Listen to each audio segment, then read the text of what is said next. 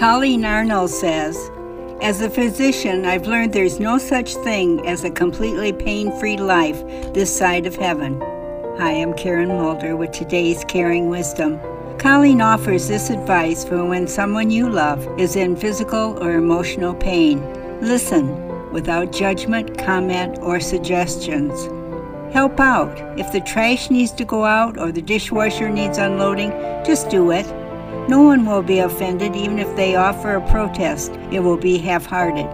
And accept it. Pain isn't always obvious, so it's hard to understand how much your loved one may be hurting. When they say there's pain, believe them. May God bless the suffering and those who care for them. Amen. Thank you for visiting wisdomofthewounded.com. Resources on how to care well.